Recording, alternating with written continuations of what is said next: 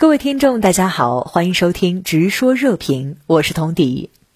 对于美国总统拜登与韩国总统文在寅举行会谈之后发表的这份美韩领导人联合声明，您有什么观察呢？其实，过去韩国在由美国发起的对华新冷战当中，一直是抱着着事不关己、高高挂起的心态，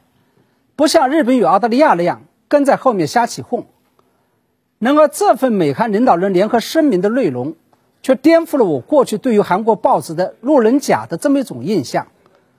首先，继四月二十六号美日领导人联合声明公然介入台湾问题，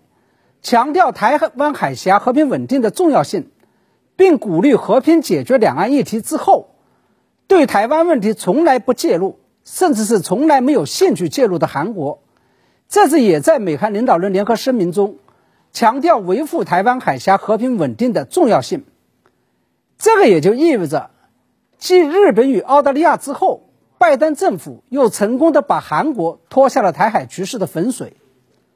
那么还有就是，在对待印太战略与美日印澳四方安全对话机制上面，美韩领导人联合声明是这样说的：双方一致认为，包括四方集团在内的基于开放、透明、包容的地区多边合作机制至关重要。并商定携手推动韩国新南方政策与美国印太战略的和谐对接。这样一个表述，虽然距离韩国加入印太战略还有一定的距离，但是让韩国新南方政策与美国印太战略和谐对接，显然为未来韩国加入印太战略迈出了第一步。因此啊，从这份美韩领导人联合声明的内容来看，面对美国提出的。在中美之间选边站的要求和威胁，韩国显然是没有把持住自己。我认为这将会是美韩关系的一个实质性的改变，而韩美关系的实质性改变，无疑又会对接下来的中韩关系带来巨大的冲击，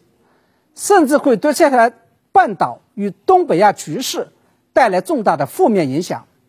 让我们拭目以待。嗯，美韩领导人联合声明还重点提到了朝鲜半岛问题。拜登声称愿在适当条件下与金正恩会晤。那您对此怎么看？其实，我想所有的韩国人都心知肚明，跟台湾问题、南海问题这些跟韩国八竿子打不到一起的问题相比，朝鲜问题，尤其是朝核问题，才是真正事关韩国的核心国家利益，甚至是事关韩国老百姓身家性命的问题。然而，令人遗憾的是。在这个最需要取得进展的议题上，文在寅却没有取得任何的进展，甚至可以说是交了一张白卷。在这份美韩领导人联合声明中，虽然话讲得非常漂亮，包括美韩两国面临的最为迫切的共同议题是实现朝鲜半岛完全核无核化与永久和平，美韩将以对话与外交方式谋求跟朝鲜来接触。韩方对拜登政府的新版对朝政策表示欢迎等等，但是对于如何来实现朝鲜半岛完全无核化与永久和平，怎么样来跟朝鲜对话与接触，拜登对朝新政策的具体内容究竟是什么，这份声明却通通都没有触及。那么这个也就意味着，在半岛无核化问题上，美韩端出了一个看上去非常漂亮、非常大气的礼盒。但礼盒里面却是空无一物。除此之外，原本韩国方面希望为体现美国对朝韩关系的尊重与认可，2018年文在寅与金正恩共同发表的板民电宣言将会被写入到声明当中。然而事实上却是只字未提。原本韩国方面还希望拜登会会在这次声明中承诺，接下来的朝美契合谈判。将会以金正恩与特朗普签订的新加坡协议作为基础，然而事实上也是只字未提。不仅如此，